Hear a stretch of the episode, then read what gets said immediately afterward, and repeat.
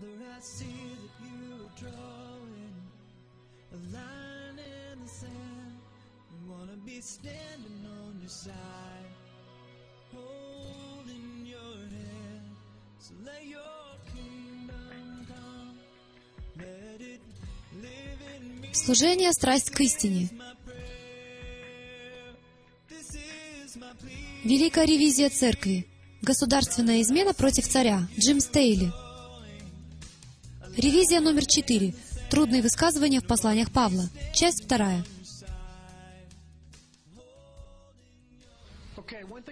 Прежде чем мы приступим ко второй части, хочу еще раз внести ясность в один вопрос.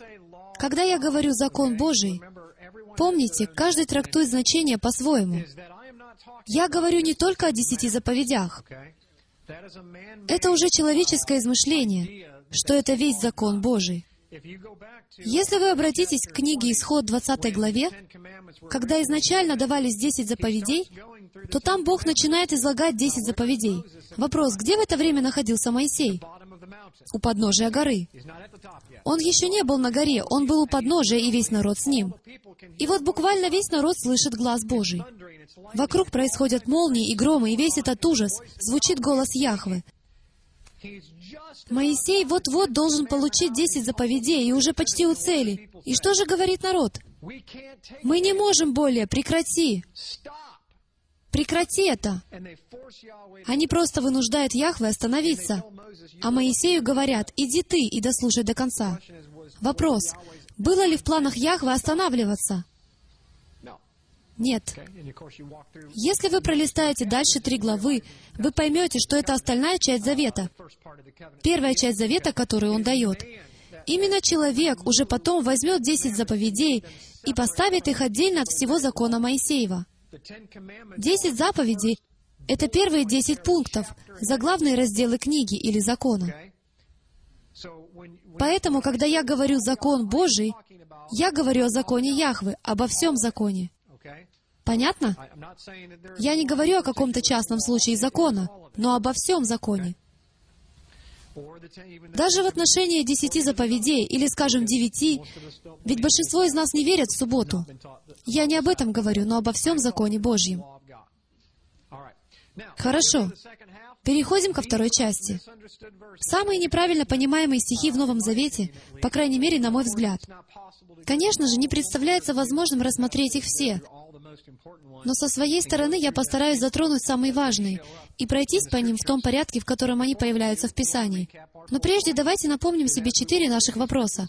Когда мы будем рассматривать эти места Писания, важно будет задавать эти вопросы, чтобы правильно понимать Писание. Первое. Какие группы людей были вовлечены в диалог? Второе. О чем они спорили? Третье. Какое определение слов использовали участники спора? И четвертое. Противоречит ли толкование легким для понимания и ранее записанным местам Писания? Марка 7 глава. Первое наше место Писания, с которым мы будем разбираться, это устные предания против писанного закона. Если с вами Библия, откройте со мной Марка 7 главу. Я выведу на экран, чтобы всем было видно.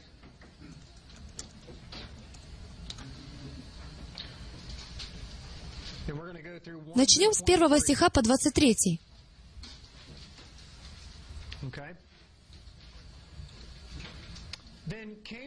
Собрались к нему фарисеи и некоторые из книжников, пришедшие из Иерусалима.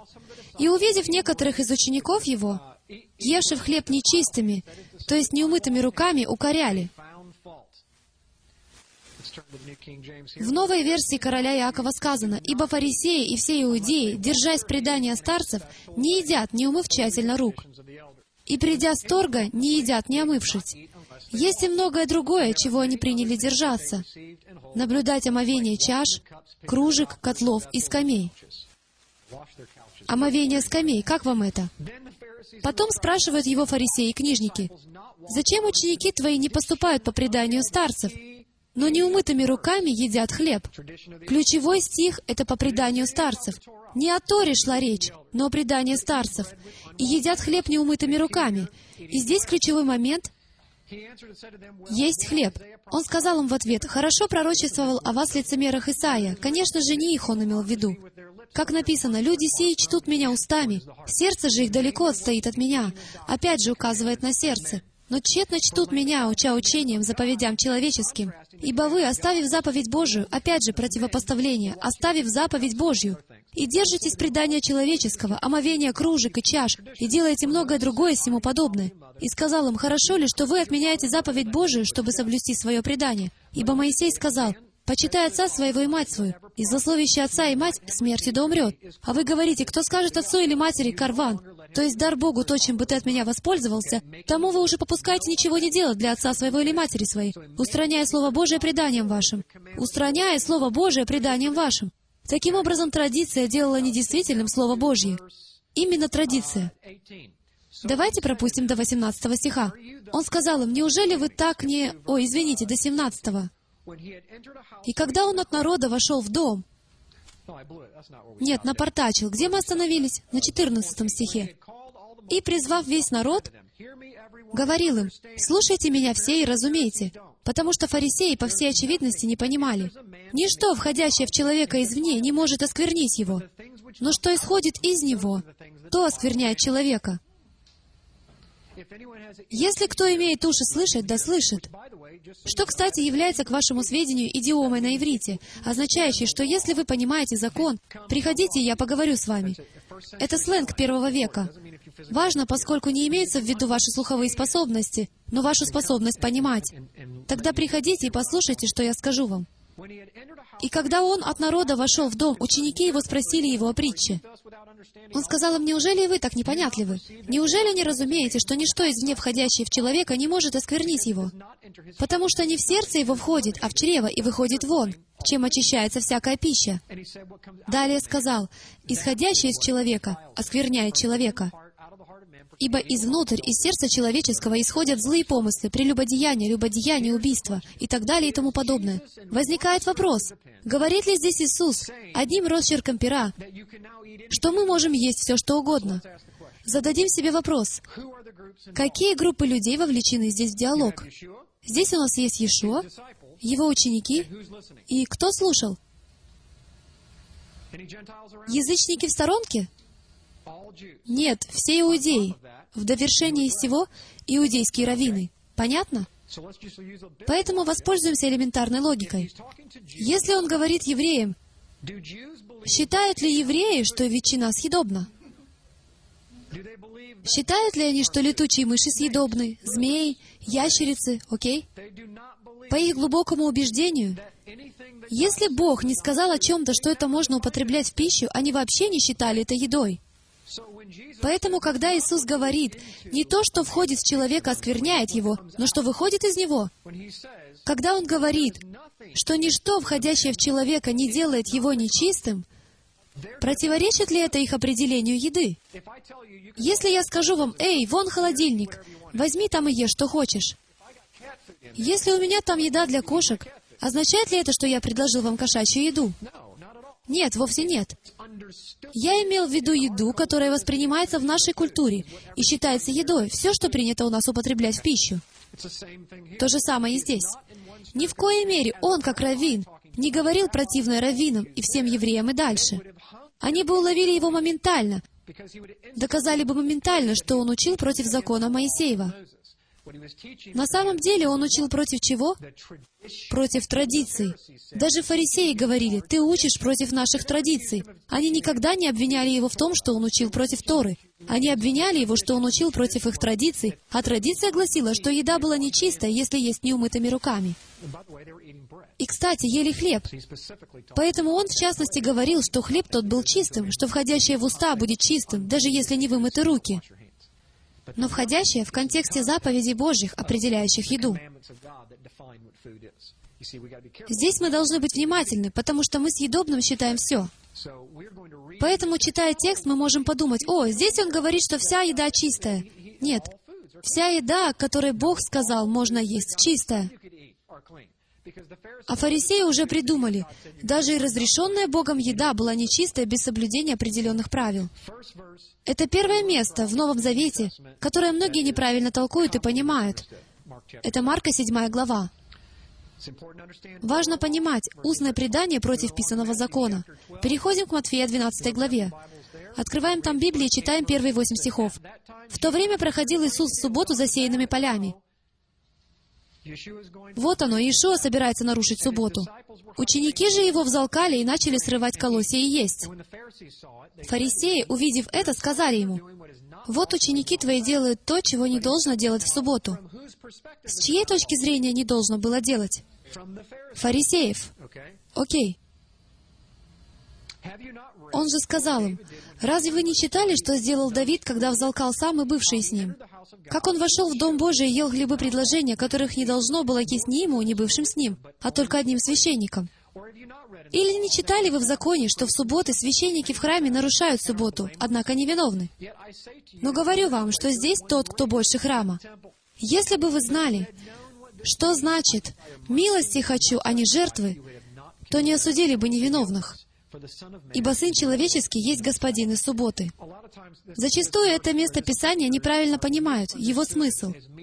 И сразу же приводят в доказательство, что здесь Иисус нарушает субботу. Здесь речь не об этом, не о нарушении субботы. Было устное предание о том, что вы не можете срывать колосья и растирать их пальцами, верьте или нет. Вот вам доказательство, прямо здесь из Талмуда, который есть свод правил. Где-то в 280 году уже начали записывать устный закон под названием Талмуд.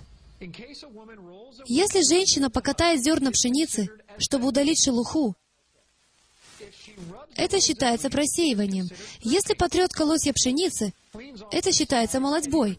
Если очистит от постороннего, то это просеивание. Если потолчет колоски, это помол. Если будет подбрасывать их в руке, то это веяние. Понимаете, они нарушили Тору и свели все указания к смехотворным правилам. Даже если вы возьмете зерно пшеницы и вот так покатаете в пальцах, это уже считается работой. Поэтому, когда они видели, как Иешуа поступал, в их понимании он нарушал субботу, потому что их определение субботы было одним из этих нелепых правил. Теперь всем понятно?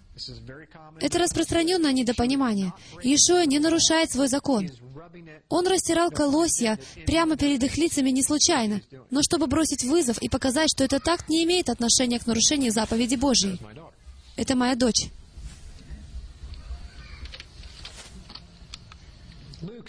Луки 16 глава, 16-17 стихи. Иешуа говорит, «Законы пророки до Иоанна. С сего времени Царствие Божие благовествуется, и всякий усилием входит в него. Но скорее небо и земля придут, нежели одна черта из закона пропадет». Итак, у нас здесь в стихе 16 говорится, очень четкое утверждение, что закон был до Иоанна что значит «не после Иоанна». Понимаете, греческое мышление срабатывает так. Выстраивается временная шкала по пунктам, и мы говорим, ага, закон был здесь, Иоанн здесь, закон до Иоанна, значит, после Иоанна его нет. Еврейское мышление так не работает. Еврейское мышление работает примерно так. Закон здесь, Иоанн здесь, закон выполняет свою задачу до сего момента, и теперь у него другая цель. В этом месте он исполняется. Далее следует подтверждение в 17 стихе. Иисус говорит следующее, на случай, если кто неправильно его понял. «Но скорее небо и земля придут, нежели одна черта из закона пропадет». В оригинале слово «пропадет» здесь «пипто», что означает «не спровергнуть в последующие века», лишить власти через смерть, перейти из высокого положения в более низкое. Поэтому здесь Иисус говорит, что закон, власть закона была от Моисея до Иоанна. Далее на смену приходит новая сила. Чуть позже мы будем говорить об этом, чтобы все правильно понимали. Скорее небо и земля придут, нежели одна незначительная часть закона упразднится. Не унизится, наоборот, возвысится, усовершенствуется. Понимаете? Вот поэтому новозаветные авторы называют его новым, называют его лучшим заветом, содержательней, большей силы. Когда мы освоим еврит, то сможем понимать намного больше. Ложное обвинение на Стефана. Деяние 6.13. и представили ложных свидетелей. Обычно этим и занимались фарисеи. Религиозные вожди представляли лжесвидетелей, потому что они хотели убить этих христиан. Единственный способ это сделать — это доказать, что они учили против закона Божия. Представив лжесвидетелей, которые говорили, «Этот человек не перестает говорить хульные слова на святое место сие и на закон». Ключевой момент здесь — ложные свидетели — что же противоположное данному утверждению? Это то, что этот человек не переставал говорить слова в пользу закона. Стефан не говорил против закона Божьего, но по ложному обвинению получалось, что говорил — это очень важно понимать. Скажу, что мы еще не в двадцатке самых трудных мест. Мы начали снизу и подбираемся к самым сливкам. Наконец-то, Деяние, 10 глава. Это самое трудное для понимания место из десяти наиболее трудных до сих пор. И если честно, самое затруднительное, поскольку, чтобы понять, у нас в арсенале только английский. Когда мы разберемся с Деяниями 10 главой, вы будете поражаться, откуда у пастырей, учителей и проповедников возникает идея, и они об этом учат на основании Деяний 10 главы, что мы можем есть все, что угодно. Якобы Петр именно об этом говорил. Давайте же выясним. Вот они, три сложных стиха в Деяниях 10 главе и видит отверстие неба, исходящий к нему некоторый сосуд, как бы большое полотно, привязанное за четыре угла и опускаемое на землю. В нем находились всякие четвероногие земные, звери, присмыкающиеся и птицы небесные, нечистые животные, кстати. И был глаз к нему. «Встань, Петр, закали и ешь». Если бы я имел по доллару за каждое возражение, Джим, но ведь здесь же говорится, что мы можем есть все, и мы не можем приступать закон Божий. Прямо вот здесь я бы уже ушел на пенсию. Но факт остается фактом. Но факт остается фактом. Мы не можем закрывать глаза на этот текст. Поэтому давайте начнем сначала и еще раз прочтем. Деяние, 10 глава. Идем туда.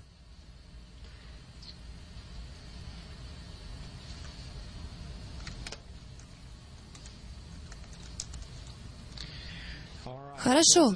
Был некоторый муж именем Корнилий. Кто такой Корнилий? Язычник, богобоязненный человек, прозелит, в процессе обращения в иудаизм, вот уже около года. Читаем. Благочестивый и боящийся Бога со всем домом своим, творивший много милостыни народу и всегда молившийся Богу. Он очень богатый человек. Он в видении ясно видел около девятого часа дня ангела Божия, который вошел к нему и сказал ему, «Корнилий, достаточно, чтобы разбудить вас». Он же, взглянув на него и испугавшись, сказал, «Что, Господи?»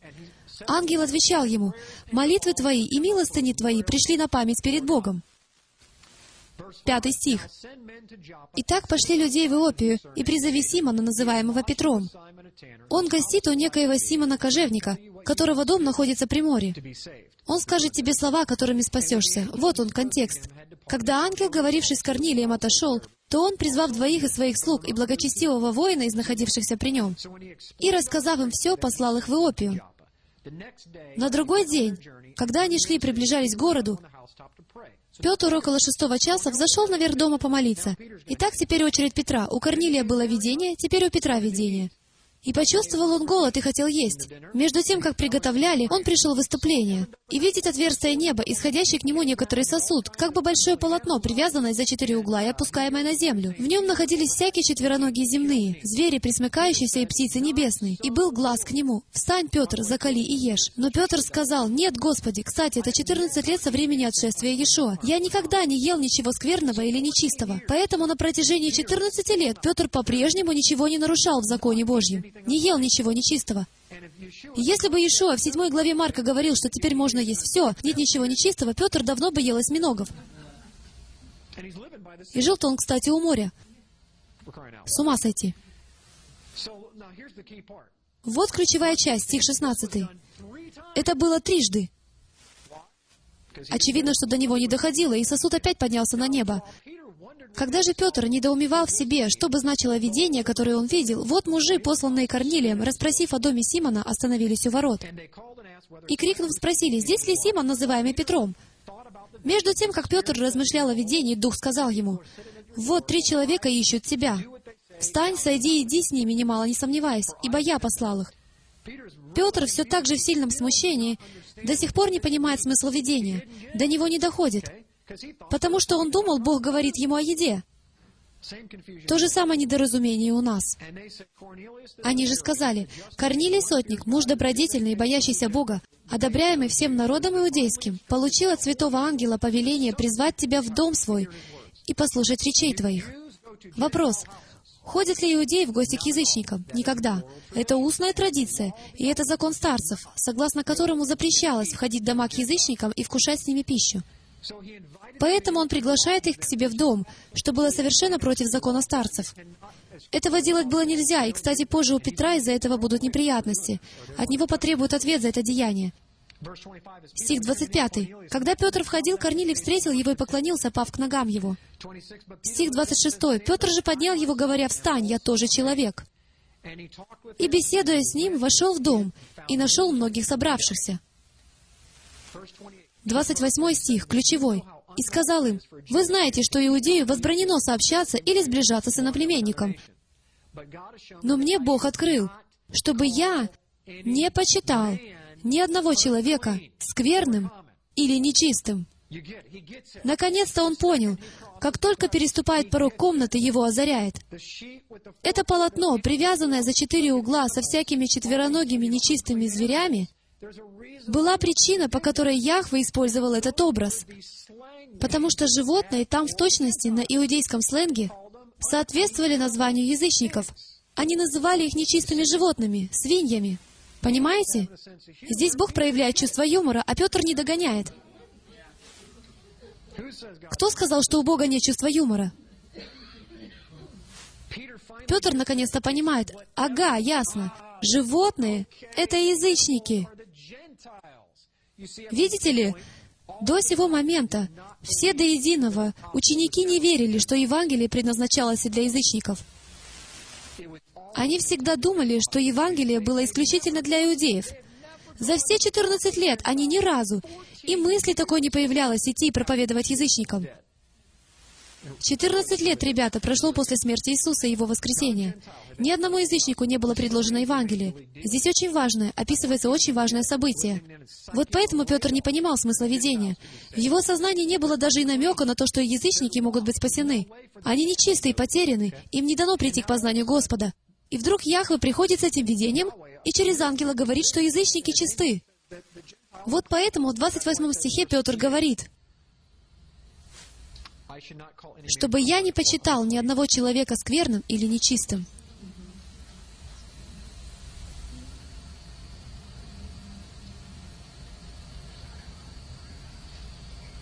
В стихе 34 написано, «Петр, отверз уста и сказал, «Истинно познаю, что Бог нелицеприятен». Спустимся к стиху 45. Здесь говорится, «И верующие из обрезанных, пришедшие с Петром, изумились, так что он рассказывает об этом иудеям, еврейским верующим, и они не верят этому, не могут поверить, они в изумлении.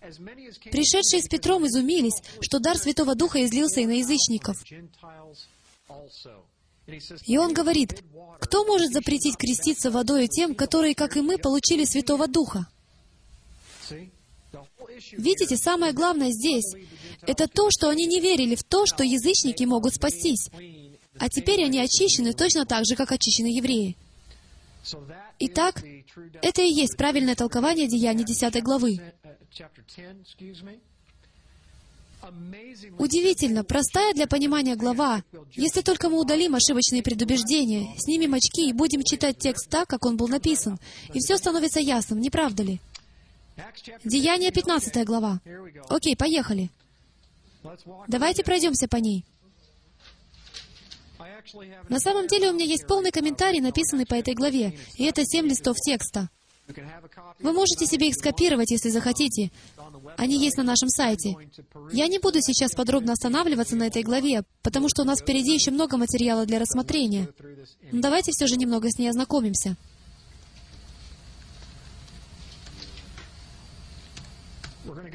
Мы прочитаем всю главу, потому что, я думаю, очень важно знать весь ее контекст.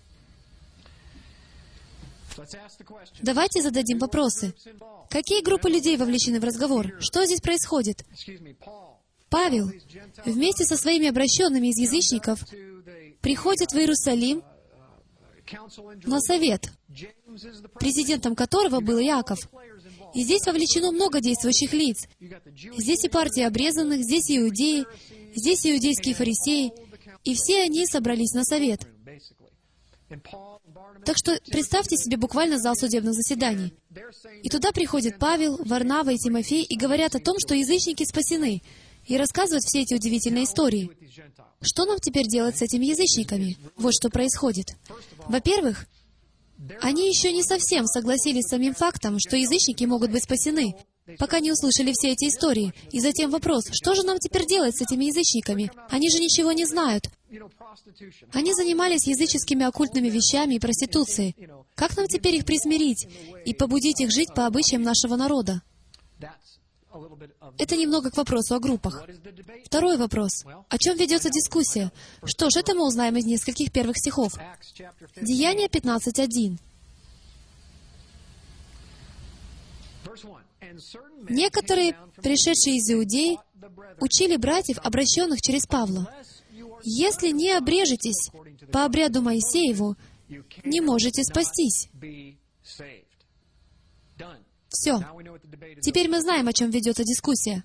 Что значит спасение? Я сказал вам об этом с самого начала, что вопрос номер один в Новом Завете, к которому нужно быть готовым при чтении, это что все пытаются дать определение, что значит быть спасенным.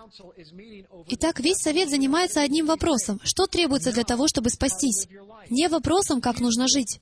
В этом огромная разница, и вам необходимо это понимать. Дискуссия ведется не об этом. Партия обрезанных не видит проблем с вопросами об образе жизни. Они спорят только о том, что требуется для спасения. Так что необходимо держать этот факт на вооружении. Не вписывайте в текст того, чего там нет. Стих 2. Когда же произошло разногласие и немалое состязание у Павла и Варнавы с ними, то положили Павлу и Варнаве и некоторым другим из них отправиться по всему делу к апостолам и пресвитерам в Иерусалим. Итак, быв провожены церковью, они проходили Финикию и Самарию, рассказывая об обращении язычников и производили радость великую во всех братьях. Стих 6. Апостолы и пресвитеры собрались для рассмотрения всего дела. Какого дела? Что значит быть спасенным? Нужно ли им обрезываться и соблюдать все традиции старцев, чтобы спастись? По долгом рассуждении Петр, встав, сказал им, «Мужи-братья, вы знаете, что Бог одни первых избрал из нас меня, чтобы из уст моих язычники услышали слово Евангелия и уверовали, как мы читали в Деяниях 10 главе. И сердцеведец Бог дал им свидетельство, даровав им Духа Святого, как и нам. И не положил никакого различия между нами и ими, верующиеся в сердца их. То есть этими словами он написал спасение. Что же вы ныне искушаете Бога, желая возложить на вы и учеников Иго, которого не могли понести ни отцы наши, ни мы? О каком Иге он говорит? Что находилось в разуме еврея первого века? Если ты хочешь спастись, то должен делать что? Все эти вещи, процессе которых находился Корнилий. Невозможно выполнить все эти вещи, чтобы стать совершенным. Ты не сможешь. Это иго. На каком стихе мы остановились? Стих 11. «Но мы веруем, что благодатью Господа Иисуса Христа спасемся, как и они». Тогда умолкло все собрание и слушало Варнаву и Павла, рассказывавших, какие знамения и чудеса сотворил Бог через них среди язычников. После же того, как они умолкли, начал речь Иаков, президент собрания, и сказал, «Мужи-братья, послушайте меня. Симон изъяснил, как Бог первоначально презрел на язычников, чтобы составить из них народ во имя Свое. Об этом, кстати, было пророчество, не помню точно место Писания, но где-то в Ветхом Завете. И сим согласны слова пророков, как написано. «Потом обращусь и воссоздам скинью Давидову падшую, и то, что в ней разрушено, воссоздам и исправлю ее, чтобы взыскали Господа прочие человеки, и все народы, между которыми возвестится имя Мое, говорит Господь, творящий все сие. Ведомы Богу от вечности все дела Его.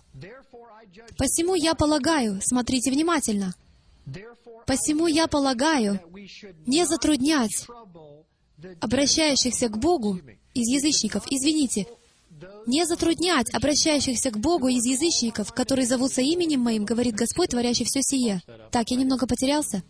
Стих 19. «Посему я полагаю не затруднять обращающихся к Богу из язычников, а написать им, чтобы они воздерживались от оскверненного идолами, от блуда, удавленной крови». Стоп.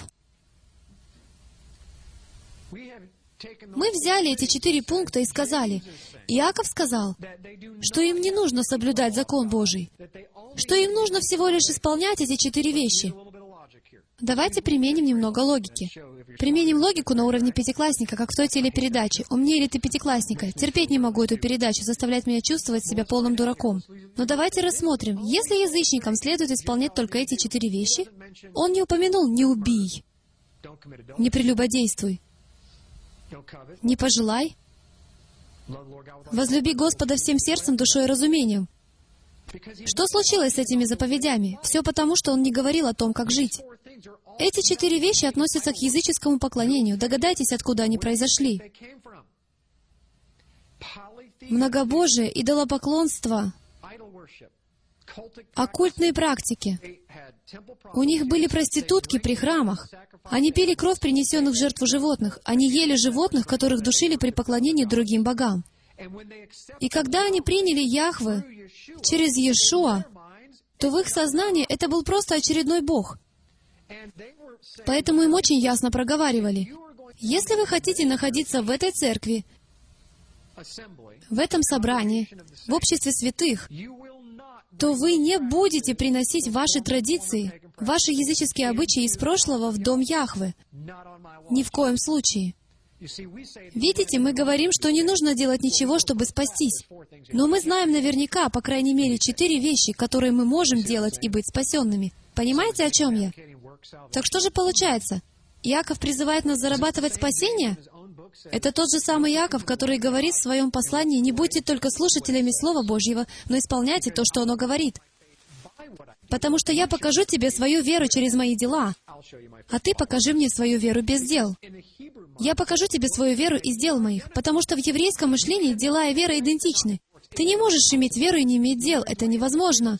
Единственная причина, по которой ему приходится об этом говорить, заключается в том, что он разговаривает с группой греков. Они не знают разницу между верой и делами. Они мыслят прямолинейно. Итак, вот что происходит здесь, в Деяниях 15 главе. Он говорит, что вы не можете, являясь частью нашего собрания и будучи спасенными, продолжать делать эти четыре вещи. Вы не можете делать эти четыре вещи. Заметьте, что это запреты. Это вовсе не инструкция о том, как жить. Он говорит, что это запреты для тех, кто спасен. И вот доказательство, которое мы никогда не читаем в следующем стихе. Ибо закон Моисеев от древних родов по всем городам имеет проповедующих его и читается в синагогах каждую субботу. Что имеет в виду Иаков? Иаков — великий лидер. Он понимает, что самая большая проблема в церкви на тот момент заключалась в том, что язычники в огромных количествах проникали в церковь и приносили с собой свои языческие обычаи, и ничего не могли с этим поделать. Если ты вырос среди мормонов, то будешь читать Писание через очки мормонов. Это не твоя вина. Когда язычники принимали Мессию, они читали Писание и жили соответственно своему привычному языческому прошлому. Это было их единственной точкой зрения. Поэтому Иаков видит эту проблему и говорит, нам нужно пресечь эту проблему на корню. И вот как мы это сделаем. Вы не должны делать эти четыре вещи, потому что закон Моисеев читается в каждой синагоге каждую неделю. Вот что он говорит. Они научатся остальному, когда придут в церковь. Разве мы поступаем не так же? Если бы кто-то пришел в это собрание из оккультного языческого прошлого и делал бы разные ужасные вещи, то стали бы мы концентрировать свое внимание, говоря, «Послушай, кстати, в нашей церкви нельзя ходить в шортах». Нет. Вы обратите все внимание на самые жуткие вещи, которые он делает. Ты не можешь больше этим заниматься. Позволь мне помочь тебе в этом. Потому что ты не можешь быть частью нашего общения и продолжать делать эти ужасные вещи. Приходи каждую неделю, и ты узнаешь об остальных подробностях. Вот что здесь происходит. Вот почему он говорит, эти четыре вещи, я вам о них говорю. Им нужно воздерживаться от этих четырех вещей, потому что Моисей проповедуется. Когда он говорит Моисей, то речь идет о Торе, о пятикнижье Моисея. Моисей, Тора читается каждую субботу. Они научатся этому, когда будут туда ходить. Вам это понятно, друзья? Наверное, среди самых неправильно понимаемых глав в Новом Завете является 15 глава книги Деяний. Потому что мы нелогично полагаем, что язычникам следует исполнять только эти четыре пункта, в то время как это только первостепенные запреты. И сказать, что это единственные вещи, которые им нужно соблюдать, и каким-то образом связать их с законами потомков Ноя, это просто абсолютно нелогично. Потому что теперь нам нужно это как-то подогнать под остальные места Писания, говорящие о полном законе Божьем. Он не говорит здесь ни о каких законах потомков Ноя. Он говорит о четырех проблемах, с которыми сталкивалась церковь в тот момент. Хорошо, давайте пойдем дальше. И снова я ободряю вас вернуться и взглянуть на то, что бременем на шее апостолов были человеческие традиции и доктрины, через которые люди толковали закон Божий. Римлянам 4.14.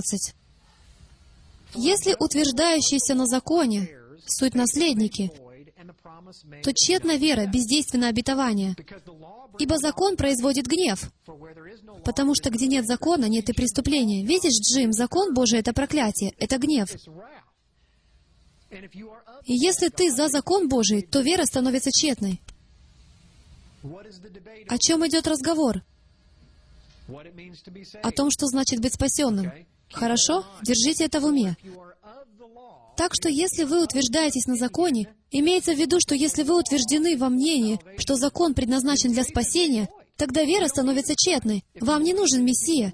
Если вы верите, что соблюдение закона даст вам спасение, и вы будете оправданы законом, то вам не нужен какой-либо Мессия. И обетование, данное Аврааму, что однажды придет Мессия, теперь абсолютно бездейственно. Ибо закон производит одну вещь — гнев. Почему?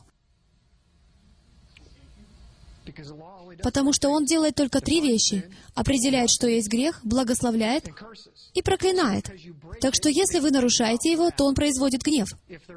Если нет закона, то не существует и греха. Так что это важный, неправильно понимаемый стих. Закон не виноват. Здесь говорится, что если вы верите, что закон дает спасение, то не остается причины для веры. Римлянам 6. Крылатое выражение под законом. Если вы правильно поймете его, то правильно поймете и все послание к римлянам. Давайте выясним, что оно означает. Грех не должен над вами господствовать, ибо вы не под законом, но под благодатью. Очень неправильно понимаемый стих. Этот стих мне приводили в пример, наверное, больше, чем какое-либо другое место Писания, когда говорили со мной о законе. Джим, мы больше не под законом, мы под благодатью. Я абсолютно с этим согласен. Абсолютно согласен. Мы не под законом. Разница лишь в том, какое определение мы даем понятиям. Можно понимать это по-своему, а можно понимать так, как Писание определяет понятие под законом. Давайте узнаем. Что же, станем ли грешить, потому что мы не под законом, под благодатью? Никак. Кстати, под грехом мы понимаем что? Нарушение закона. 1 Иоанна 3.4. Грех — это нарушение Божьей заповеди, окей? Здесь говорится, «Ибо грех не имеет больше над вами власти, ибо нарушение закона Божьего больше не имеет над вами власти, потому что вы больше не под законом, вы под благодатью, но все еще чувствуется некоторое замешательство. Что же, станем ли грешить, потому что мы не под законом, а под благодатью? Так что же значит быть под законом? Неужели вы не знаете, что кому вы отдаете себя в рабы для послушания, того вы и рабы? Кому повинуетесь? Или рабы греха? То есть, если вы повинуетесь греху, то вы под ним. Или послушание к праведности. Итак, давайте рассмотрим понятие «под законом». Несколько разных определений. Первое. Быть под законом означало все правила и постановления иудеев, как записанного закона Божьего, так и законов и традиций, добавленных позже старцами. Находиться под законом означает на самом деле находиться под его юрисдикцией, эта система. Так как эту систему невозможно было исполнить, то каждый подпадал под наказание и осуждался властью закона, как письменного, так и устного. Итак, главная мысль. Находиться под законом означает находиться под юрисдикцией всей этой системы. И в связи с тем, что человек не мог безупречно соблюдать закон, он подпадал под его наказание, под его гнев, потому что закон, вы помните, он безличный, он судит по факту. Нарушил — умираешь, находишься под проклятием. Окей? Так что быть под законом означает находиться под его юрисдикцией, а так как мы его нарушили, то мы находимся под его наказанием. И теперь, когда мы это выяснили, давайте вернемся к этому стиху и прочитаем его еще раз. Стих 14. «Грех не должен над вами господствовать, ибо вы не под наказанием закона, но под благодатью». Вам нужна благодать, потому что что? Вы нарушили закон. Вы заслужили смерть. Вы осуждены и прокляты. Написано, что Мессия стал проклятием за нас. Помните? И Павел очень понятно говорит, и церковная община понимает, о чем он говорит, что вы больше не находитесь под наказанием закона. Вы под благодатью. Разве это не имеет гораздо больше смысла? Теперь, когда мы поняли значение 14 стиха, то следующим логическим вопросом человеческого существа будет, ах, что ж, теперь, раз мы не под его наказанием, то будем делать все, что нам вздумается. Будем грешить и нарушать всевозможные заповеди, потому что мы под благодатью. Помните старый разговор об умножении благодати? Так что же мы будем грешить, чтобы умножилась благодать? Вот так думаем мы, израильтяне. Мы всегда ищем обходные пути. Станем ли грешить, потому что мы не под законом, а под благодатью? Никак. Неужели вы не знаете, что кому вы отдаете себя в рабы для послушания, того вы и рабы? Окей? Вы не под законом. Вы не под наказанием закона. Вы под благодатью. Римлянам 7. Так и вы, братья мои, умерли для закона телом Христовым, чтобы принадлежать другому, воскресшему из мертвых, да приносим плод Богу. Что ж, кажется, что все очень ясно сказано. И этот стих очень легко неправильно понять. Мы умерли для закона. Окей, наше греческое мышление понимает это так. Умерли для закона, значит закон мертв. Мы перевернули это. Но здесь сказано не так. Здесь сказано, что мы умерли для рассмотрения себя с точки зрения чего? Закона. Закон. Это как... Представьте себе Барни Файфа. Кто из вас помнит Барни Файфа? Вот вы и выдали свой возраст.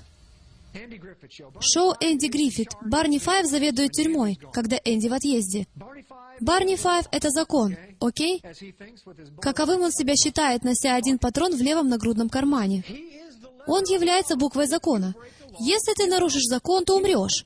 Он выписывает штраф своей тете, которая неосторожно переходит улицу длиной всего в один квартал. Так что, когда Отис ввязывается в проблемы и попадает в тюрьму за нарушение закона, то Барни очень сильно печалится по поводу возвращения Энди. А когда Энди приходит туда, то что происходит? Появляется новый шериф. Он, этот шериф. Барни приходится подвинуться, потому что шериф Тейлор просто идет, берет ключи и выпускает Отиса, чтобы с ним пообедать. Поесть прекрасного цыпленка с толченой картошкой. И он негодует. Я только что посадил его за решетку, а ты его выпускаешь. Видите? Закон посадил его в тюрьму, потому что он действительно нарушил закон. У шерифа есть милость. Он есть тот, кто обладает полной властью и способностью открыть тюремную камеру. И вот это, если вы проследили аналогию, как раз то, что сделал Мессия. Итак, закон требует расплаты. Так что с точки зрения закона требуется смерть. А что произошло, когда умер Мессия? Согласно Писанию, если вы верите в Мессию, вы умерли. Понимаете это? Галатам 2.20. «Я сораспят со Христом». Теперь это должно приобрести совершенно новое значение. И теперь уже не я живу, но Христос внутри меня. Когда Христос умер за твое наказание, ты умер. Это значит, что закон удовлетворен, потому что закон говорит, что ты должен умереть, окей? Вот это и происходит в Римлянам 7 главе. Павел говорит, так и вы, братья мои, как и я, умерли для закона. Закон удовлетворен, то есть я умер. Не закон умер, конечно же, нет. Он говорит, что поддерживает закон. Но я умер для закона, телом Христовым. Телом Христовым. Это все Галатам 2.20, видим повсюду. Чтобы принадлежать другому, в английском выйти замуж за другого, воскресшему из мертвых, да приносим плод Богу. И закон больше не может господствовать над вами. Произошла смена власти. В городе новый шериф. Кто господствует над женой в браке? Это не вопрос на засыпку. Все мужчины подумали, я не буду отвечать на этот вопрос. Окей, это муж. Это муж. А теперь, если вы находитесь в своей гостиной, и вы преобладаете над своей женой, соответственно, отпущенной вам власти, и если в комнату войдет Мессия, то я вам гарантирую, вам придется понизиться. Окей? Во всяком случае, я вам это крайне рекомендую. Всякое колено преклонится пред ним. Это все про мужчин. Потому что женщины очень быстрые, они уже будут на коленях. Они уже будут знать, что он приходит, уже упадут на колени, а мы будем удивляться, что это они делают. Это смена власти. Окей? Стоит вам понять это, и все послание к Галатам приобретет ясный смысл. Это смена власти. Закон имеет власть над человеком только пока он жив. Вот почему он приводит такой пример, что по закону муж имеет власть над женой до тех пор, пока он жив. Но если муж умирает, то жена свободна от закона. Означает ли это, что с законом о браке полностью покончено? Нет. Она свободна от власти, которую он имел над ней, чтобы назвать ее прелюбодейкой, если она выйдет замуж за другого. Окей? Смена власти. Римлянам 10.4, потому что конец закона — Христос. Останавливается ли он на этом? Христос — конец закона к праведности всякого верующего. Видите, потому что они верили, что для этого закон и существует. До самого пришествия Мессии Яхве дал им заповеди, чтобы сделать их праведными. Праведный означает находящийся в правильном состоянии перед Богом, делающий правильные вещи. Вот что значит праведный. Очередное семинарское определение для вас на сегодня. Праведный означает просто делающий правильные вещи. Так что Яхве дал им заповеди, чтобы они делали правильные вещи и находились в правильном состоянии перед Ним. Но они не могли быть безупречно праведными, и в этом заключается большая разница.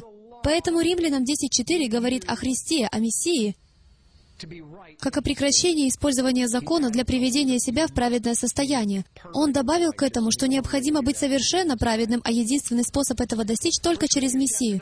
1 Коринфянам 9. Давайте рассмотрим это место с 20 стиха.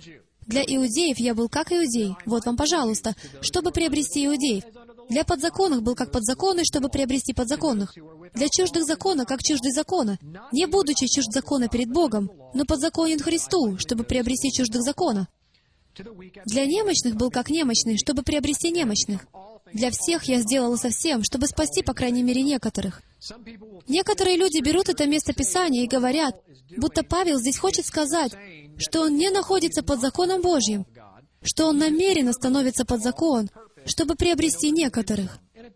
И может слегка показаться, что он действительно так говорит. Но давайте рассмотрим повнимательней. Для иудеев я был как иудей, чтобы приобрести иудеев. Для подзаконных — для тех, кто под системой. Другими словами, иудеи были под системой, и они знали об этом. Язычники, не имевшие закона, все равно находились под системой. Они просто не знали об этом. Вот почему сказано, что весь мир виновен перед Богом. Для чуждых закона, как чуждый закона. Если остановиться на этих словах, то может показаться, что он стал беззаконником, что, по мнению Павла, предавалось анафеме. Потому что, как он говорил позже, помните, он говорил, «Я никогда не приступал закона Божьего». Так что сейчас он бы противоречил сам себе. Вот почему он говорит, не будучи чужд закона перед Богом. То есть, другими словами, он говорит, не поймите меня неправильно, только потому что я говорю о том, как я приспосабливаюсь к общению с язычниками, вовсе не означает, что я нарушаю закон, когда им проповедую, окей? Другими словами, если он идет в церковь, где все ходят в костюмах, то он одевает костюм. И он не говорит, что каждая отдельно взятая традиция старцев плохая. Некоторые просто утратили свой смысл. Может быть, он тоже умывал руки, просто чтобы их не обидеть. Окей? Не будучи чужд закона перед Богом, но подзаконен Христу. Это значит, что Мессия является главой первосвященником Нового Завета. Тот же самый закон, новый первосвященник, тот закон, над которым он главенствует, не содержит в себе человеческих традиций. Вот на что он отвечает. Не будучи чужд закона, я думаю, это очень важно понимать. Хорошо, 1 Коринфянам 15.56. Жало же смерти — грех, а сила греха — закон. Видишь, Джим, закон — это плохо. Смотрите, откуда у нас берутся эти негативные значения. Если мы выросли, веруя в то, что закон Божий — это плохо, что с ним покончено, то когда мы читаем этот стих, сила греха — закон, то думаем, ага, значит, закон — это плохо, потому что закон связан с грехом. Нет, закон делает именно то, для чего он предназначен. Если нет закона, то нет и греха, потому что грех — это нарушение закона. Так что если существует закон, то сила греха заключается в самом факте существования закона. Всем понятно, что я говорю. Сила штрафной квитанции, которую вам выписывает полицейский, заключается в существовании закона о скоростном ограничении. Если нет закона об ограничении скорости, то нет и штрафной квитанции. Римлянам 7.7. Что же скажем, неужели от закона грех? Никак. Но я не иначе узнал грех, как посредством закона. Хорошо, давайте перейдем к самому интересному. Галатам 2 глава. Кто со мной согласится, что послание к Галатам, возможно, является самой сложной для понимания книгой в Новом Завете? Да, там есть некоторые трудные стихи, но я вам скажу, что они трудны только от того, как мы их рассматриваем. Надеюсь, что теперь, надев новые очки, вы удивитесь, насколько эти места просты для понимания.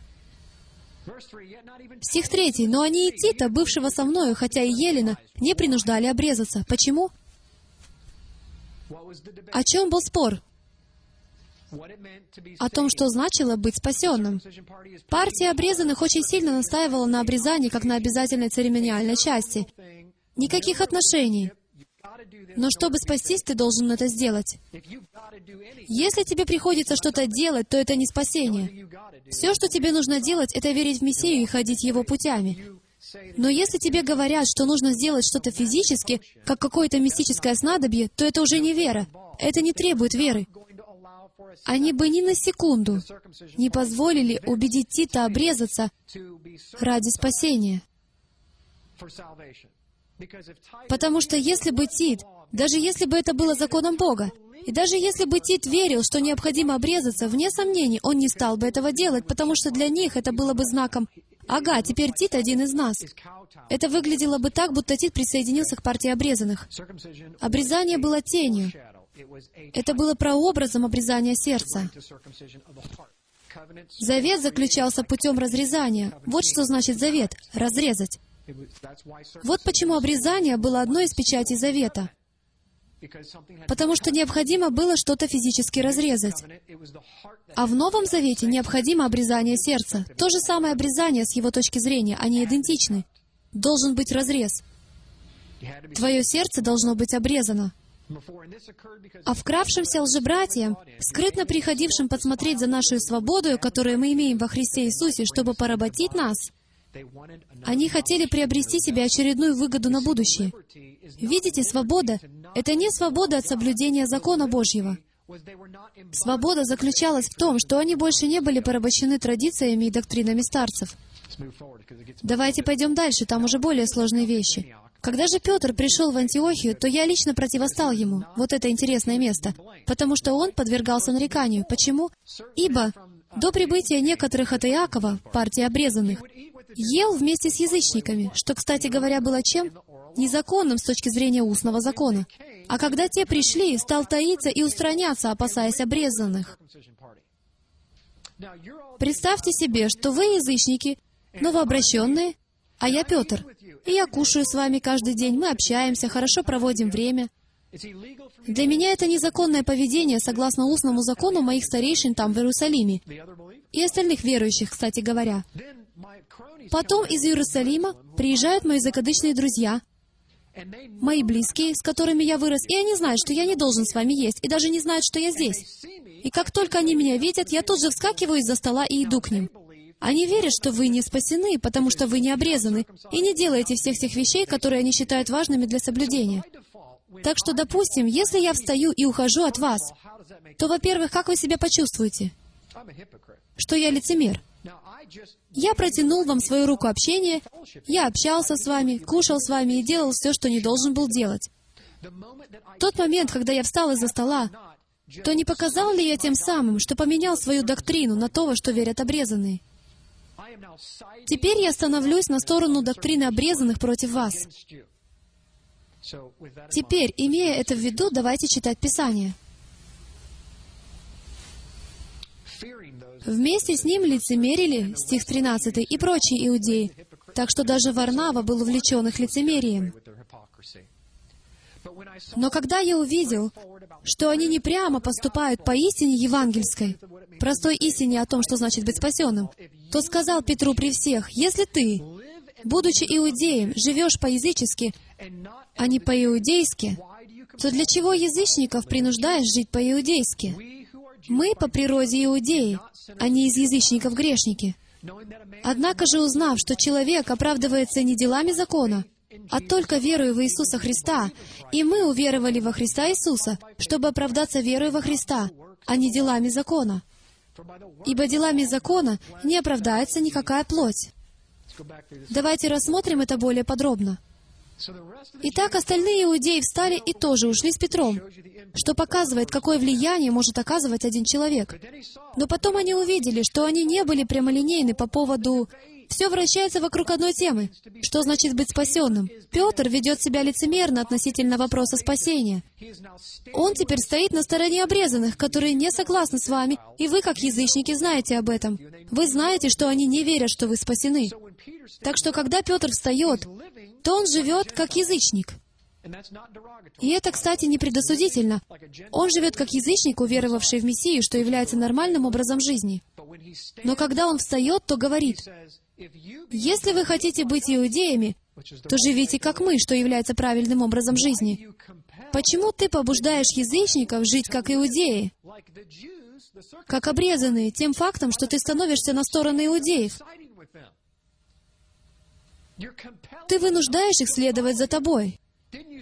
Разве ты не видишь, что все четырнадцать, которые были с тобой за столом, тоже встали и последовали за тобой. Теперь ты вынуждаешь язычников поступать против простой истины Евангелия. Ты ведешь себя как лицемер. Понимаете? Это лицемерно по отношению к чему? К Евангелию. Истина Евангелия заключается в том, что им не нужно делать того, что делают обрезанные, а именно исполнять дела закона для того, чтобы спастись. Но в тот момент, когда он встал со стула, он перевернул свою доктрину в сторону обрезанных и сказал, «Вы должны быть обрезаны, чтобы спастись». Все ли это понимают? Это трудный отрывок, но если вы будете его рассматривать с позиции вопроса, о чем ведется дискуссия, и свяжете это с визуальными образами происходящего, то сможете увидеть, что все вращается вокруг вопроса о спасении, а Петр просто переметнулся на другую сторону. Законом не оправдается ни одна плоть. Вот почему он вообще это говорит, друзья. Это доказательство вопроса о спасении. Но что парадоксально, лично я слышал записи проповедей некоторых пасторов, которые говорят, что прямо в этом месте Писания мы видим, как Петр ест свинину, лангустов, креветок и тому подобное, а обрезанные приходят и видят его. Где такое написано? Люди видят в тексте то, что им захочется. Фуршет из морепродуктов и свинины каким-то образом прокрался в этот текст.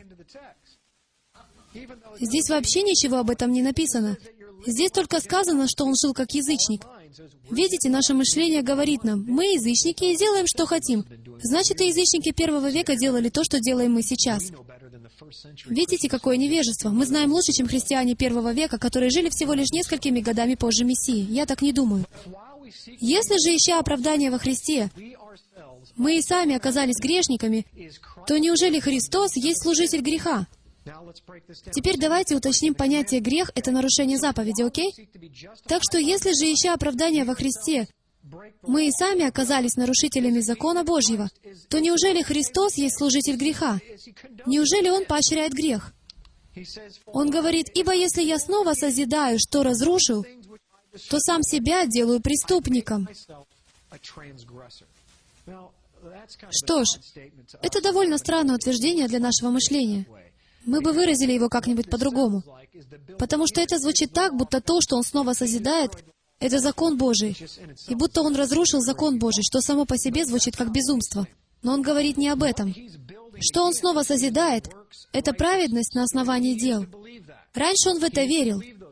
Он верил во все эти иудейские обычаи, но больше в это не верит. Так что если он созидает снова то, во что верят, это в этой же главе, кстати, если он созидает снова то, во что верят обрезанные, и во что он сам раньше верил, то сам себя делает преступником. Почему? Потому что закон осуждает. Так что если он снова ставит себя под закон, под власть закона, а не под власть шерифа Тейлора, то пойдет в тюрьму. Он преступник. Если он ставит себя под закон, находящийся под властью Мессии, то нет более никакого осуждения тем, кто во Христе Мессии Иешуа. Вот о чем говорит этот стих Римлянам 8.1. «Законом я умер для закона, я это уже объяснил, чтобы жить для Бога. Я сораспялся Христу, и уже не я живу, но живет во мне Христос. А что ныне живу во плоти, то живу верою в Сына Божия, возлюбившего меня и предавшего себя за меня. Вот что означает жизнь с Мессией. Это осознание, что ты умер с Мессией на кресте, потому что ты заслужил смерть, нарушив закон. И власть закона над тобой осуждает тебя. Когда ты умер со Христом, то закон больше не имеет над тобой власти и никаких претензий. Расплата произведена. Если кто-то нарушает закон и садится в тюрьму на всю жизнь, но в конце срока правления президент Соединенных Штатов имеет право сделать что? У него есть право простить тебя. Это самый сумасшедший закон, с которым я встречался, но президент США имеет право простить любого преступника, которого захочет за любое преступление, которое он совершил. Они могут беспрепятственно выйти на свободу, и их больше никогда за это не осудят. Понимаете это? Поэтому, когда ты был сораспят со Христом, наказание закона было осуществлено и больше не может от тебя ничего потребовать. Прожекторы отключены. Ты можешь выйти из тюрьмы и свободно проехать по трассе. Не из-за того, что закон порвали и отменили, но потому что кто-то разобрался с твоим наказанием. Видите, насколько близки мы были к этому всю свою жизнь? А если законом оправдание, то Христос напрасно умер. Все вращается вокруг вопроса о спасении. Мы не можем приобрести его через соблюдение закона. Служение — страсть к истине. Служение стрелы Ефраима существует только благодаря пожертвованиям верующих, таких как вы. Чтобы обеспечить выживание этого служения, пожалуйста, посетите нашу страницу «Помощь» на www.ephraimzeros.com. Нам нужна ваша поддержка.